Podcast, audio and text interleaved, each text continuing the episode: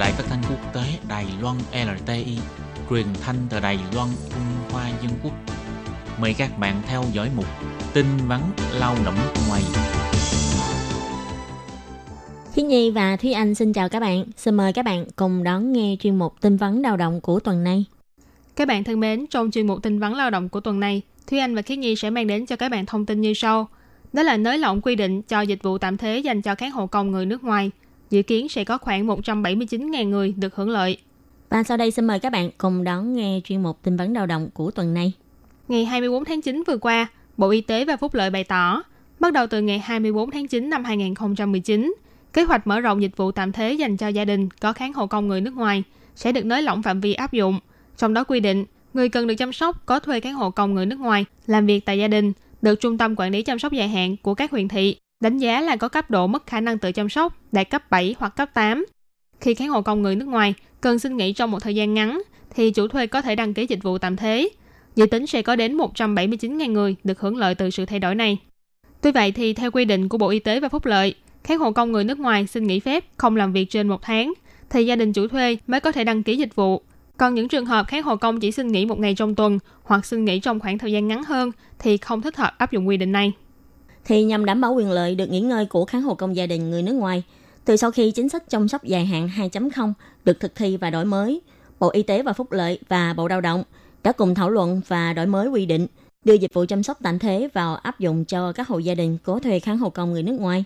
Thì theo quy định trước đây là từ ngày 1 tháng 12 năm 2018, người cần được chăm sóc có thuê kháng hộ công người nước ngoài làm việc tại gia đình được Trung tâm Quản lý Chăm sóc dài hạn của các huyện thị đánh giá là có cấp độ mất khả năng tự chăm sóc đạt cấp độ 7 hoặc cấp độ 8. Hơn nữa là người cần được chăm sóc dài hạn sống neo đơn hoặc người chủ yếu chăm sóc trên 70 tuổi thì có thể xin sử dụng hạng mục hỗ trợ chăm sóc tạm thế khi kháng hộ công xin nghỉ từ một tháng trở lên. Đồng thời chính phủ sẽ có mức kinh phí hỗ trợ dành cho dịch vụ này tùy theo mức thu nhập của từng gia đình. Vào thời điểm đó, ước tính sẽ có khoảng 28.000 hộ gia đình được hưởng lợi từ chính sách này.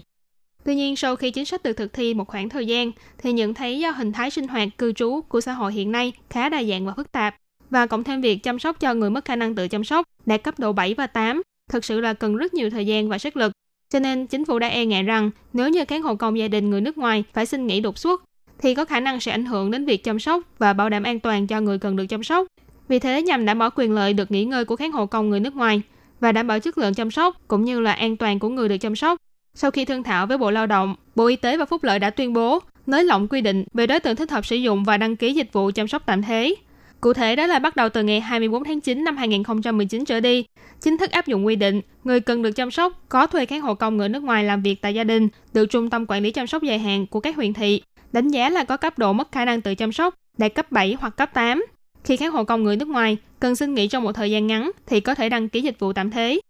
Sự thay đổi này chủ yếu là xóa đi giới hạn, người cần được chăm sóc dài hạn là sống neo đơn hoặc là người chủ yếu chăm sóc cho người đó đã trên 70 tuổi.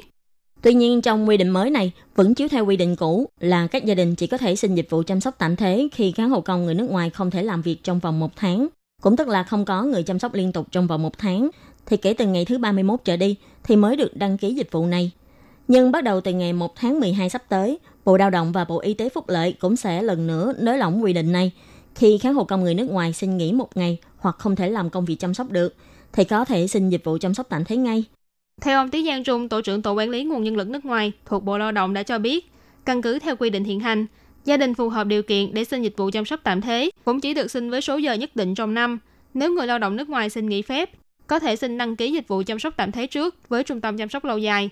Với các gia đình có thu nhập thấp, chính phủ sẽ hỗ trợ toàn bộ chi phí này. Còn với các gia đình có thu nhập vừa và thấp thì sẽ được hỗ trợ 95% chi phí. Còn với các hộ gia đình thông thường thì chính phủ sẽ hỗ trợ 84% chi phí. Những chi phí này sẽ do quỹ ổn định việc làm và quỹ chăm sóc lâu dài chi trả. Chủ thuê chỉ phải chịu 16% chi phí. Người dân nếu có thuê kháng hộ công người nước ngoài, có nhu cầu đăng ký dịch vụ chăm sóc tạm thế, có thể dùng điện thoại bàn hay điện thoại di động để gọi cho tổng đài 1966 là có thể đăng ký dịch vụ chăm sóc tạm thế với trung tâm chăm sóc lâu dài của địa phương, cũng như là sẽ được cung cấp các dịch vụ như tư vấn hoặc thông tin liên quan về chăm sóc lâu dài.